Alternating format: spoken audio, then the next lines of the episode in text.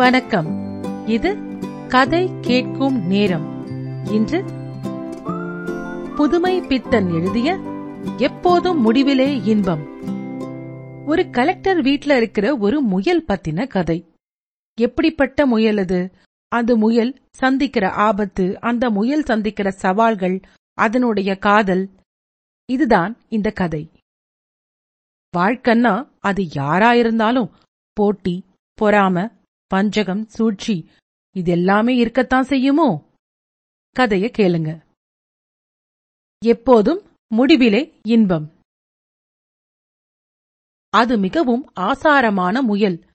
4 வேதம் 6 சாஸ்திரம் மற்றும் தர்க்கம், வியாகரணம் எல்லாம் படித்திருந்தது.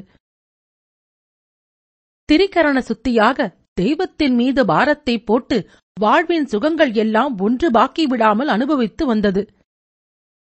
அந்த முயல் எலியட்ஸ் ரோட்டில் உள்ள ஒரு கலெக்டர் பங்களாவில் வசித்து வந்தது. வெகு காலமாக தான் வசிக்கும் இடம் ஒரு கலெக்டரின் பங்களா என்பது அதற்கு தெரியாது. அதை தெரிந்து கொண்ட பிற்பாடு அதற்கு பெருமை சொல்லி முடியாது. வனராஜனான சாக்ஷாத் மிருகேந்திரனே போல அதன் நடையில் மிடுக்கு ஏற்பட்டது. உலகத்தில் தன்னை ஏறெடுத்து பார்க்க யாருக்கும் அருகதையில்லை என நினைக்கவும் ஆரம்பித்து விட்டது அந்த முயல். தான் வசிப்பது கலெக்டர் வீடு என்பதை அது அறிந்து கொண்ட வரலாற்றை ஒரு ரசமான இதிகாசம் என்று சொல்ல வேண்டும். கலெக்டர் யுகத்தில் இதிகாச கர்த்தர்களுக்கு இடம் இல்லாமல் போனது இதிகாச கர்த்தர்களின் துரதிர்ஷ்டமே தவிர முயலின் துரதிர்ஷ்டம் என்று அதன் மேல் பழிசாற்ற முடியாது. ஏனென்றால் தோஷியர்கள் சொல்லக்கூடிய மிக மிக சிறந்த நட்சத்திரத்தில், அதற்கு மேலான சிறந்த லக்னத்தில் பிறந்த முயலது. அதன் ஜென்ம லக்னத்தை பற்றியோ அதன் அதிர்ஷ்டத்தை பற்றியோ சந்தேகப்படும் மனப்பாங்கு படைத்தவர்கள் தோஷிய சாஸ்திரத்தையே அறியாதவர்கள் என்றுதான் சொல்ல வேண்டும். 4 வேதமும் 6 சாஸ்திரமும் படித்திருந்தால்தான் என்ன? முயல் முயல்தானே, அதன் குணம் போய்விடுமா? சமண சந்நியாசிகள் பாறைகளில் குடைந்த நிலவரைகள் மாதிரி தோட்டம் முழுவதிலும் குடைந்து வலை போட்டுவிட்டது. முன்கேட் அருகில் உள்ள ரோஜா புதரின் பக்கத்தில் உள்ள வலையில் குதித்து மறைந்தது என்றால், புழைக்கடையில் சுற்றி சுவர் ஓரத்தில் உள்ள கருவேப்பிலை செடிக்கு அருகில் உள்ள குண்டு கல்லுக்கு கீழிருந்து அது வெளியே வரும். இது தவிர அதன் நிலவரைகள் தரையில் திக்குக்கு ஒரு மாதிரியாக சென்று மழை காலத்தில் மனிதர் காலடி தடம் பட்டதும் பொதுக்கென்று உள்வாங்கிவிடும். மாலை நேரத்தில் கலெக்டர் துரை பங்களாவின் சுற்றுப்புறத்தில் உலாவுவார். ஒரு தடவை அவருடைய காலும் சொதக்கென்று உள்வாங்கி கணுக்கால் சுலுக்கிக் கொள்ள மாலியை கூப்பிட்டு திட்டினார். முயலை விரட்டு என்று உத்தரவு போட்டுவிட்டார். காங்கிரஸ்காரர்கள் என்றால் தண்டோரா போட்டோ வெளியேற்ற உத்தரவு பிறப்பித்தோ துரத்திவிடலாம். கலெக்டரின் உத்தரவு அமலுக்கு வருவதற்கு சிறிது காலம் பிடித்தது. மாலி மிகவும் கிழவன். சமயங்களில் தூரத்தில் முயல் மாதிரி எதுவும் தென்படுமாகில் எக்ஸ்பி என்ஜின் புறப்படுகிற மாதிரி சூ என்று சத்தம் போட்டுக்கொண்டு ஓடி வருவான். காகதாளிய நியாயத்தை நிர்தாரணம் செய்வது போல முயல் தன் வாளை ஆட்டிவிட்டு அருகில் உள்ள வலைக்குள் சரேல் என்று அந்தர்தானம் ஆகிவிடும். ஓடி ஓடி சலித்துப் போன கிழவன் மாலிக்கு ஒரு யுக்தி தோன்றியது. ஒரு கருப்பு நாயை இந்த உத்தியோகத்துக்காக அமர்த்தினான். நிலா காலங்களில் தவிர மற்ற நாட்களில் இருட்டுடன் இருட்டாக உலாவலமாகையால் அதற்கு அந்த உத்தியோகம் ஏற்றது என்று நினைத்தான். அதற்கு தினசரி கால் வீசை மாமிசமும் 2 எலும்பு துண்டுகளும் சில சமயங்களில் கலெக்டர் போட்ட மிச்ச தீனி என்ற போனஸும் உண்டு. முதலில் நாய்க்கு இந்த உத்தியோகம் மிகவும் சௌகரியமாக இருந்தது. பகல் முழுவதுமாக ஒரு மரத்தடியிலோ சுவர் ஓரத்திலோ பொழுதை கழிப்பது, ராத்திரி வேளைகளில் ரோந்து சுற்றி வருவது, இம்மாதிரி ஏற்பாடு அதற்கு பரமபதமாக இருந்தது. இந்த கருப்பு குட்டி நாய், அதிலும் பட்டணத்து நாய், அதற்கு முயல் என்றால் எப்படி இருக்கும் என்று கூட தெரியாது. மேலும் அது எழுத்தாளர் அல்ல. சொந்த மனசினாலோ இரவில் விவகாரத்தினாலோ கற்பனை பண்ணிக் கொள்வதற்கு அதற்கு சக்தி இல்லை. 3-4 நாட்கள் உத்தியோகம் பார்த்து முயலை பார்க்காததற்கு முக்கியமான காரணமும் ஒன்று உண்டு. அந்த நாய்க்கு வாக்கிலே சனி, தூரத்திலே எதுவும் கருப்பாக தெரிந்தால் வள் என்று குரைக்கும். சற்று நேரம் அந்த திசையை பார்த்துக் கொண்டு நின்றுவிட்டு பிறகு பாய்ந்து ஓடும். கருப்பு நாயின் இந்த ஏற்பாடு முயலுக்கு சௌகரியமாக இருந்தது. அபாய சங்கின் சப்தம் கேட்டதும் டபக்கென்று நிலவறைக்குள் புகுந்து கொள்ள வேண்டும் என்ற உத்தரவை படித்து தெளிந்தது போல அந்த வலைக்குள் சென்று ஒளிந்து கொள்ளும். இந்த புதிய குரல் எங்கிருந்து வருகிறது, எதனுடைய குரல் என்பதெல்லாம் அதற்கு தெரியாது. உயிர் பிண்டங்கள் எல்லாவற்றிற்குமே ஊறிப்போயுள்ள ஒரு குணம் அதை குலை நடுக்கமெடுத்து அவ்வாறு ஓடும்படி தூண்டியது. முயல் தர்க்க சாஸ்திரம் படித்த பிராணியாகையினாலே இம்மாதிரி 2-3 தடவை ஓடின பிற்பாடு இம்மாதிரி ஓடி ஒளிவது அதற்கு பிடிக்கவில்லை. வலைக்குள் பதைக்க பதைக்க ஓடி இண்டில் உட்கார்ந்து கொண்டு அசூவு சென்று வரும் இரைப்பை சுவாசமும் நிதானப்பட்டு படக் படக்கென்று அடித்துக் கொள்ளும் நெஞ்சு ஒருவிதமாக சுமாரானவுடன் கீழ்கண்டவாறு யோசனை செய்யும். கயிற்றரவு என்று சொல்வார்களே, ஒருவித மயக்க நிலை. அதை பற்றி படித்தவனாகிய நானா இப்படி ஓடி வருவது? எதற்கும் அந்த சத்தம் என்ன என்று பார்த்தே தீர வேண்டும். இல்லாவிட்டால் நான் படித்து பாழாய்போய் என்ன பலன் என்று நினைத்த பின் மெதுவாக ஊர்ந்து வந்து வலைக்கு வெளியே கண்களை மட்டும் வைத்து கவனித்துக் கொண்டிருந்தது. குறைத்த பிற்பாடு கூர்ந்து கவனித்துவிட்டு கருப்பு நாய் பாய்ந்து ஓடி வருவதற்கும் முயல் தீர்காலோசனை செய்துவிட்டு திரும்பி எட்டி பார்ப்பதற்கும் சமயம் ஒத்திருந்ததனால் தர்க்க சாஸ்திர பண்டிதர் கண்ணில் ஏதோ பிரம்மாண்டமான ஒன்று 4 கால் பாய்ச்சலில் ஓடுவது தென்பட்டது. ராமநாமத்தை சொல்லி மனசை திடப்படுத்திக் கொண்டு குரலையும் திடப்படுத்திக் கொண்டு அது யார் என்று இலக்கணப்பிழை இல்லாமல் கேட்டது முயல். அதாரது என்று கொச்சையாக தனது உத்தியோக கடமை காலம் வீணாகிறதே என்ற எரிச்சலுடன் நாய் திருப்பிக் கேட்டது. நாயின் கொச்சை குரலை கேட்ட பயம் தெளிந்த முயல் மீண்டும் அதிகாரத்துடன் அது யாரது என்று அழுத்தம் திருத்தமாக கேட்டது. ஆனா நான் தான் கலெக்டர் பங்களாவின் காவல் உத்தியோகஸ்தர். முயல் என்று ஒன்று இருக்கிறதாம், அதை வேட்டையாடி வெளியே துரத்துவதற்கு நியமிக்கப்பட்ட ஸ்பெஷல் உத்தியோகஸ்தர் நான் என்றது கருப்பு நாய். அப்படியா, முயலை துரத்துவதற்காக நியமிக்கப்பட்டவரா? ஏதோ இருட்டில் நன்றாக தெரியவில்லை, இப்படி கொஞ்சம் வாரும் பார்ப்போம் என்றது முயல். சுற்றும் முற்றும் பார்த்து எதுவும் தென்படாமல் எங்கே இருக்கிறீர், நீ யார் என்று கொஞ்சம் மரியாதையாக கேட்டது ஸ்பெஷல் ரோந்து உத்தியோகஸ்தர். இதோ இப்படி இந்த வளையண்டை வாரும், நான் தான் முயல். நீர் விரட்டுவதற்காக இங்கே வெகுகாலமாக இருந்து வருகிறவன். எனக்கு 4 வேதம், 6 சாஸ்திரம், வியாகரணம் எல்லாம் தலபாடம் என்றது முயல் வலைக்குள் இருந்து கொண்டே. ஐயா, முயலாரே முயலாரே, கொஞ்சம் வெளியே வாரும், எனக்காக சற்று வெளியே வாரும். உமக்கு கோடி புண்ணியம் உண்டு, எனக்கு உத்தியோகம் போய்விடக் கூடாது, தயவு செய்து வெளியே வாரும் என்று கூத்தாடியது, கெஞ்சியது. முயலின் குரலைதான் கேட்டிருந்ததே ஒழிய அது எப்படி இருக்கும் என்று கருப்பு நாய்க்கு தெரியாது. நான் வெளியில் வருவது இருக்கட்டும், உமக்கு தர்க்க சாஸ்திரம் தெரியுமா, அதை கற்றுக்கொள்ளாமல் என்னிடம் வாதம் பண்ண வருகிறீரே என்றது முயல்.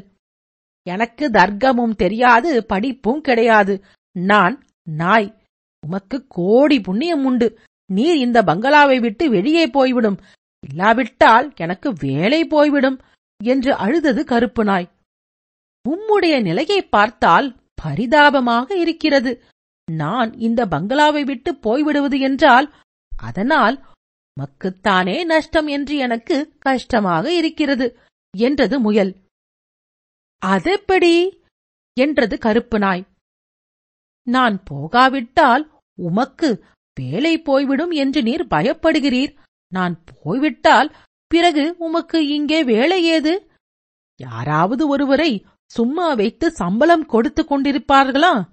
நான் போய்விட்டாலும் உமக்கு வேலை போவது நிச்சயந்தானே என்றது முயல்.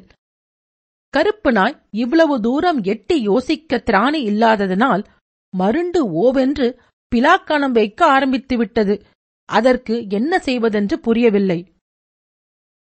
ஓய், என் வீட்டு வாசலில் உட்கார்ந்து கொண்டு பிலாக்கணம் வைக்காதேயும் உமக்கு வேலை போகக்கூடாது. அவ்வளவுதானே உம்முடைய கவலை? நான் சொல்கிறபடி சத்தியம் செய்து கொடுப்பீரா என்று கேட்டது முயல். ஆகட்டும் ஆகட்டும் என்றது நாய். அதிருக்கட்டும், நீர் சுத்த செய்வந்தானா என்று கேட்டது முயல். அப்படியென்றால்?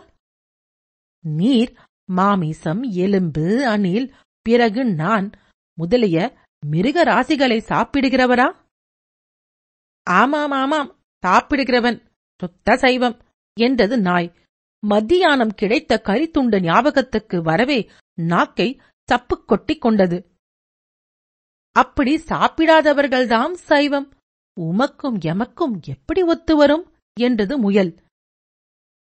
உமக்கு அந்த பழக்கத்தை விட்டுவிட முடியுமா என்று கேட்டது மீண்டும். எப்படி முடியும்? ஒரு இறாத்துண்டோ எலும்புத்துண்டோ இல்லாது போனால் என் உடம்புக்கு ஒத்து வராதே என்றது நாய். கீரை, கிழங்கு, தினுசுகளை சாப்பிட்டு பாருமே, உடம்புக்கும் நல்லது. நான் உம்மிடம் தயக்கமில்லாமல் நெருங்கியும் பழக முடியும் என்றது முயல்.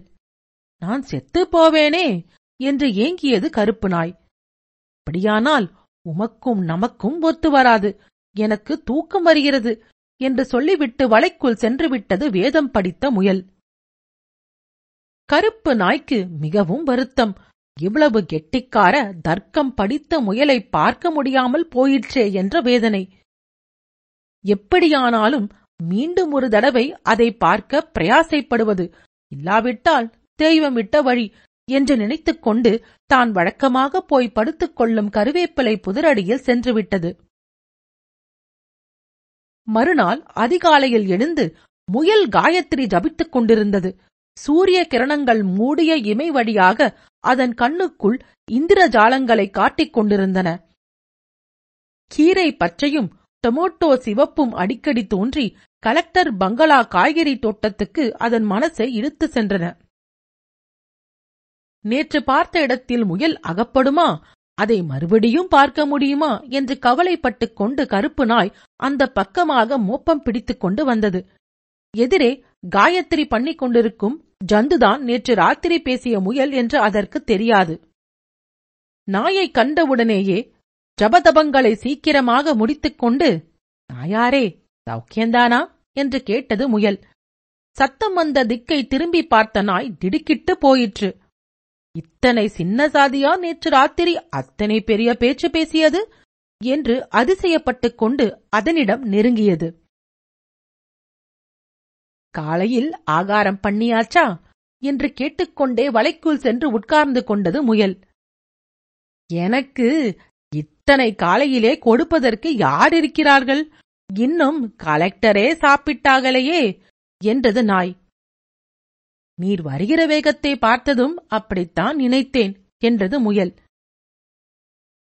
நேற்று ராத்திரி என் வேலைக்கு ஆபத்து வராமல் ஒரு வழி பண்ணி தருவதாக சொன்னீரே, அதை பற்றி விசாரித்துக் கொண்டு போகலாம் என்று வந்தேன் என்றது நாய். உமக்கும் நமக்கும் ஒத்து வராதே, நான் எப்படி வழி சொல்லுகிறது? நீரோ மாமிச பட்சினி, நானோ சாத்வீக உணவுக்காரன். எண்ணெய்க்கும் தண்ணீருக்கும் சரிப்பட்டு வருமா? உறவு என்றால் தண்ணீரில் பால் கலப்பது மாதிரி இருக்க வேண்டும் என்பது ஆன்றோர் வாக்கு என்றது முயல். நீர் எனது வேலையை காப்பாற்றிக் கொடுக்கிறதனால் என்ன செய்ய வேண்டுமானாலும் செய்கிறேன். இதோ இப்போதே சத்தியம் பண்ணி தரட்டுமா என்று ஆவலுடன் கேட்டது நாய். நீர் உம்முடைய மாமிச உணவை விட்டு விடுவீரா என்று கேட்டது முயல். அதுதான் என்னால் முடியாது என்று அப்போதே சொன்னேனே. நான் செத்துப்போன பிற்பாடு எனக்கு வேலை இருந்து என்ன போ என்ன? கலெக்டர் கூட என்னைப் போலே தானே சாப்பிடுகிறார் என்றது நாய். நீரோ மாமிசத்தை விட முடியாது என்கிறீர், என்னை தின்னமாட்டேன் என்றாவது சத்தியம் செய்து கொடுப்பீரா என்று கேட்டது முயல். இந்த லோகத்திலே யாராவது குருவை தின்பார்களா? உமக்கு ஏன் இந்த சந்தேகம் என்றது நாய். லோகத்திலேதான் சில பேர் தம் வயிற்றுக்குள்ளே குரு போய்விட்டால் தாமே குருவாகிவிட்டதாக நினைத்துக் கொள்கிறார்கள். அது உமக்கு தெரியாது போல இருக்கிறது என்று சொல்லியது முயல். உமக்கு அந்த சந்தேகம் வேண்டாம், நான் உம்மை தின்பதே இல்லை என்று சத்தியமாக ஆணையாக சொல்கிறேன். இன்னும் வேறு என்ன வேண்டும் என்றது நாய். நான் சொல்கிறபடியெல்லாம் கேட்க வேண்டும், நான் சொல்கிற வேலையெல்லாம் செய்ய வேண்டும் என்றது முயல். ஆகட்டும் என்றது நாய். பிடியானால் பக்கத்து தோட்டத்தில் முயலினி என்று ஒரு யுவதி இருக்கிறாள், அவளிடம் போய் அவளுடைய கோத்திரம் என்ன என்று கேட்டுக்கொண்டு வாரும் என்றது முயல். எனக்கு தந்திரம் என்றது நாய். நீர் போய் விசாரித்துக் கொண்டு வாரும், அதற்குள் நல்ல யுக்தியாக யோசித்து வைக்கிறேன் என்றது முயல். நாய் அகன்றதும் காய்கறி தோட்டத்துக்குள் புகுந்து 2 இனுக்கு கீரையும் நல்ல டொமோட்டோ பழமாக இரண்டும் சாப்பிட்டு ஏப்பமிட்டுக் கொண்டு கீரை பாத்திக்கு அருகில் இருந்த வலை வழியாக ஓடி மறைந்தது முயல். பக்கத்து பங்களா ஒரு ஜமீன்தாருடையது. நாயை உள்ளே வரும்படி விடுவார்களா? 4-5 வேலைக்கார பையன்களும் ஒரு கோம்பை நாயுமாக சேர்ந்து விரட்ட, வாளை காலிடையில் பதுக்கிக் கொண்டு அழுது கொண்டே ஓடி வந்துவிட்டது கருப்பு நாய். முயல் சொல்லி அனுப்பின காரியத்தை கேட்டு வருவதற்கு கூட முடியவில்லையே, அதன் முகத்தில் எப்படி விழிப்பது என்று குன்றிப்போய் பங்களாவுக்குள் நுழைந்த சமயத்தில் பட்ட பகலாகிவிட்டது. சாப்பாட்டுக்காக தோட்டக்காரன் குடிசை பக்கமாக போயிற்று. சாப்பிடும் தட்டை மோர்ந்து பார்த்தது. வெறும் தட்டுதான் கிடந்தது. தனக்கு வேலைதான் போய்விட்டதோ என்று பதறியது. அதற்கு போட்டிருந்த தீனியை நரி ஒன்று தின்று நடந்துவிட்டது என்று அதற்கு எப்படி தெரியும்? அன்றிரவு நல்ல நிலா. சற்று சுகமாக உலாவி வருவோமே என்று நினைத்து வேதவித்தான முயல் வெளியே புறப்பட்டது. மனசுக்கு இன்பமாக இருக்கவும் சாந்தம் ஏற்படவும் சாமகானம் பாடிக்கொண்டே எங்கெங்கோ நடந்தது. சிறிது நேரம் கழித்து எவ்வளவு தூரம் நடந்துவிட்டோம் என்று சுற்றும் முற்றும் பார்க்க, தூரத்தில் முயலினி ஓர் இலையை கடித்துக் கொண்டிருப்பதை பார்த்து, என்ன லாவண்யம், என்ன அழகு என்று அப்படியே சொக்கிப்போய் நின்றது. பிறகு குண்டு குண்டென்று ஓடி அதனிடம் நெருங்கி, முயலினி உன் கோத்திரம் என்ன என்று கேட்டது. உங்கள் கோத்திரம்தான் என்று சொல்லிவிட்டு வேறு ஓர் இலைக்கு போயிற்று முயலினி. இத்தனை பிரயாசைப்பட்டும் என் ஆசையெல்லாம் பாழாய் போயிற்றே என்று பெருமூச்சு விட்டது முயல். இல்லை, விளையாட்டுக்கு சொன்னேன், உங்கள் கோத்திரம் இல்லை என்று கண்ணை ஒரு வீசு வீசிவிட்டு வேறு ஒரு தளிரை மெந்தது முயலினி. என் கோத்திரம் உனக்கெப்படி தெரியும் என்று கேட்டது முயல். காதலுக்கு கண்ணில்லை என்று எங்கே படித்தீர்கள் என்று புன்சிரிப்பு சிரித்தது முயலினி. இன்னைக்கு ஒரு ஆளை உன்னிடம் அனுப்பினேனே, வந்து விசாரித்தானா என்று கேட்டது முயல். ஓ, அதுவா, பகல்ல யாரோ என் அந்தப்புரத்தில் நுழைந்தார் என்று ஜமீன்தார் வீட்டு வேலைக்காரர்களும் கொம்பையும் போய் விரட்டினார்கள் என்றது முயலினி. நம்முடைய பங்களாவுக்கு வாயேன் என்றது முயல். என்ன, 4 நட்சத்திரம் பார்க்காமலா? வேதசாஸ்திரம் படித்த தாங்களா இப்படி சொல்வது என்றது முயலினி. செய்தி கேட்டு வருவதாக போன நாய் திரும்பியே வரவில்லையே என்று கவலைப்பட்டுக் கொண்டிருந்தது முயல். காலையில் அனுஷ்டானாதிகள் நடத்தும் பொழுது மனசு அதற்கு காயத்ரியில் லயிக்கவே இல்லை. கருப்பு நாய்க்கு என்ன துன்பமோ, வேலைதான் ஒருவேளை போய்விட்டதோ என்று மனசை வாட்டிக்கொண்டது முயல். பகல் சுமார் 10 மணி போதுக்கு முயலினி 2 டொமோட்டோ பழத்தையும் ஓர் இனக்கு முள்ளு முருங்கை இலையையும் ஸ்திரீதனமாக எடுத்துக்கொண்டு வந்து சேர்ந்தது. முயலினியை கண்டதும் தன் வேதனையை மறந்து உல்லாசமாக பொழுதை கழித்துக் கொண்டிருக்கும் போது வலைக்கு வெளியே இரைச்சலும் சந்தடியுமாக கேட்க, முயல் வாசல் அருகில் வந்து, அங்கே யாரது ஊச்சல் போடுகிறது? இது கல்யாண வீடு என்று தெரியவில்லையா என்று உள்ளிருந்தபடி அதட்டியது. ஐயா முயலாரே, நான் தான் கருப்பு நாய், ஒரு வழக்கு தீர்த்து வைக்க வேண்டும் என்றது. போதும், இதுதான் பிழைப்பாக போச்சு. நேற்று போனவன் ஒரே அடியாக எங்கே தொலைந்து போனாய்?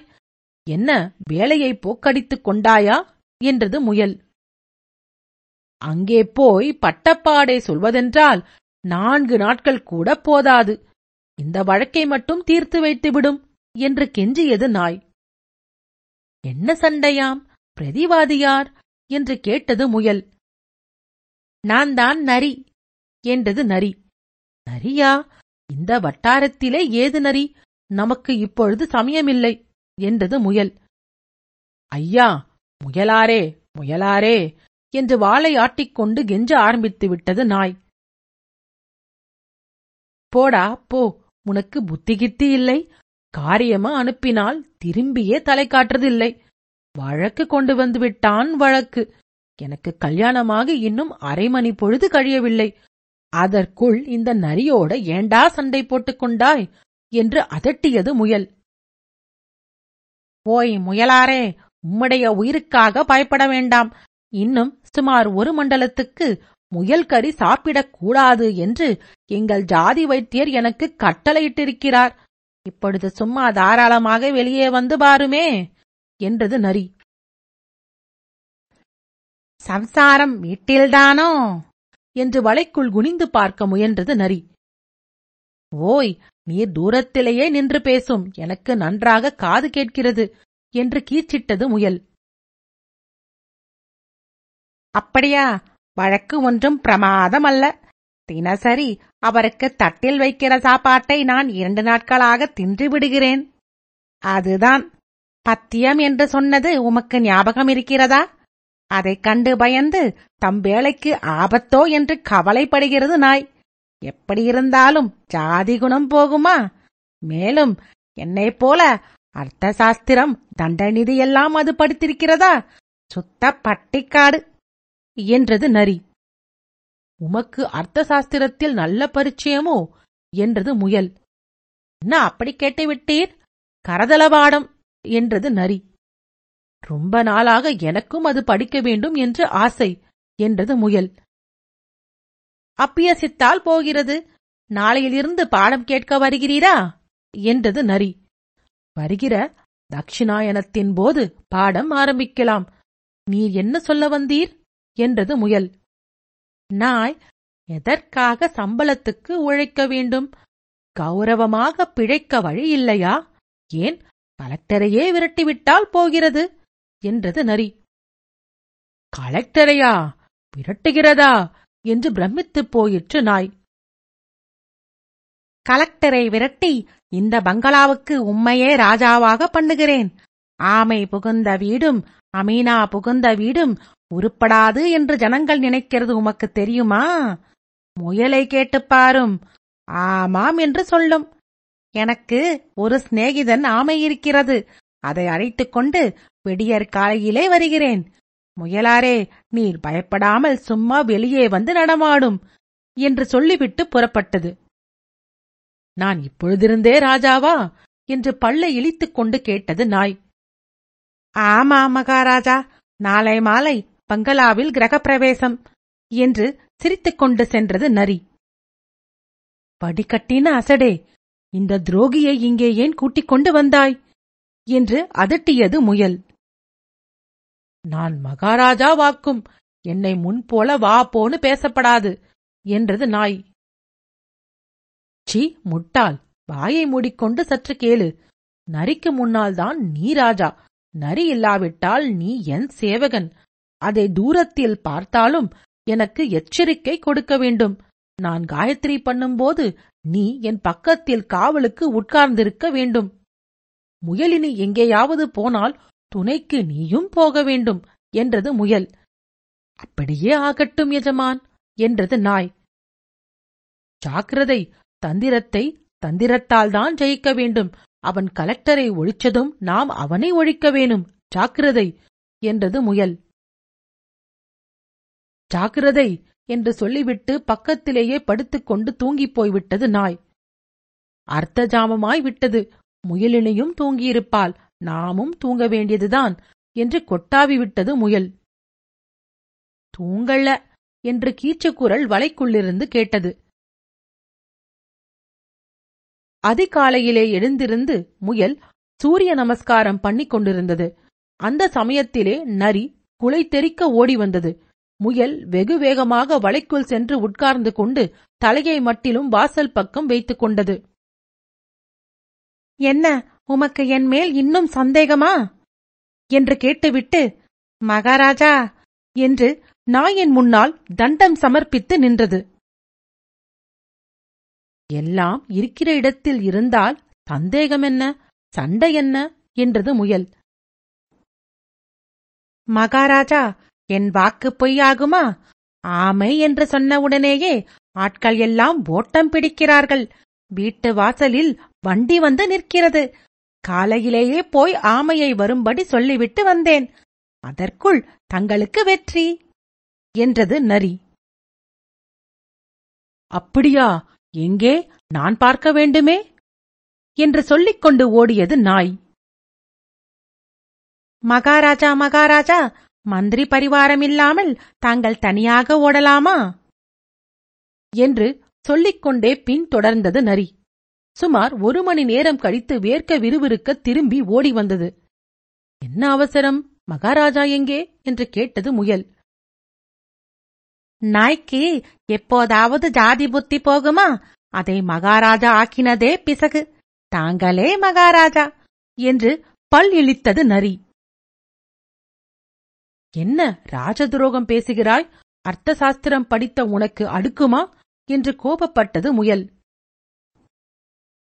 இனிமேல் தாங்களே எனக்கு மகாராஜா. எப்படியும் நாய் நாய்தான். ஓடிப்போய் தோட்டக்காரனிடம் பாலை குழைத்துக் கொண்டு நிற்குமா? அவன் அதன் கழுத்தில் கயிற்றை கட்டி போகிற வண்டியுடன் இழுத்து சென்று விட்டான் என்றது நரி. மகாராஜாவை சிறைப்பிடித்துக் கொண்டு போய்விட்டார்களாம் என்று முயலினியிடம் தெரிவித்து வருத்தப்பட்டது முயல். மகாராஜா வருத்தப்பட்ட ஆகிற காரியம் எதுவும் இல்லை. இனிமேல் தாங்களே ராஜ்யபாரத்தை ஏற்றி நடத்த வேண்டும் என்றது நரி. அதற்கென்ன, செய்தால் போகிறது. ஆனால் ஒரு நிபந்தனை. பகலில் நீ இங்கே தலை காட்டக்கூடாது என்றது முயல். அதுவும் அப்படியா? அதற்கும் ஒரு வழி பண்ணுகிறேன் என்று எண்ணமிட்டு ஆகட்டு மகாராஜா என்றது. அன்று ராத்திரி நல்ல நிலா. கலெக்டர் ஓடிப்போகவில்லை. கிழட்டுத் தோட்டக்காரனையும் கருப்பு நாயையும் வேலைக்கு லாக்கியில்லை என்று விரட்டிவிட்டு துப்பாக்கியும் கையுமாக நின்றிருந்தார். கலெக்டர் பங்களா கோழிகளை ஜபித்துக் கொண்டு மந்திரி உத்தியோகம் பார்க்க வந்த நரி அவருடைய துப்பாக்கி குண்டுக்கு இலக்காகி உயிரை விட்டது. லதாகிருகத்தில் முயலினியுடன் சல்லாபித்துக் கொண்டிருந்த முயல் வெடிசத்தம் கேட்டு, இந்த பிரதேசமே ஆபத்து போல இருக்கே என்று நடுநடுங்கியது. இதற்கு முன் பஞ்சவடி மாதிரி இருந்த இடம் குட்டி சுவராகப் போச்சு என்றது முயலினி. என்ன என்று பார்த்து வரட்டுமா என்றது முயல். அது எதற்கு? கூப்பிடு தூரத்திலே சர்க்கார் தோட்டம் இருக்கிறது. நாளைக்கு அங்கே போய் விடுவோம். உங்கள் ஜபதபங்களுக்கு சௌகரியமாக குளம் ஒன்று உண்டு என்றது முயலினி. முயல்கள் கண்ணுக்கு தென்படாததைக் கண்டு கலெக்டர் அதிசயப்படவில்லை. தமக்கு எதிராக பெரிய சதி நடந்ததும் அவருக்கு தெரியாது. எப்போதும் முடிவிலே இன்பம். கேட்டதற்கு நன்றி. இன்னொரு கதையில் உங்களை மீண்டும் சந்திக்கிறேன். நன்றி. ராரா.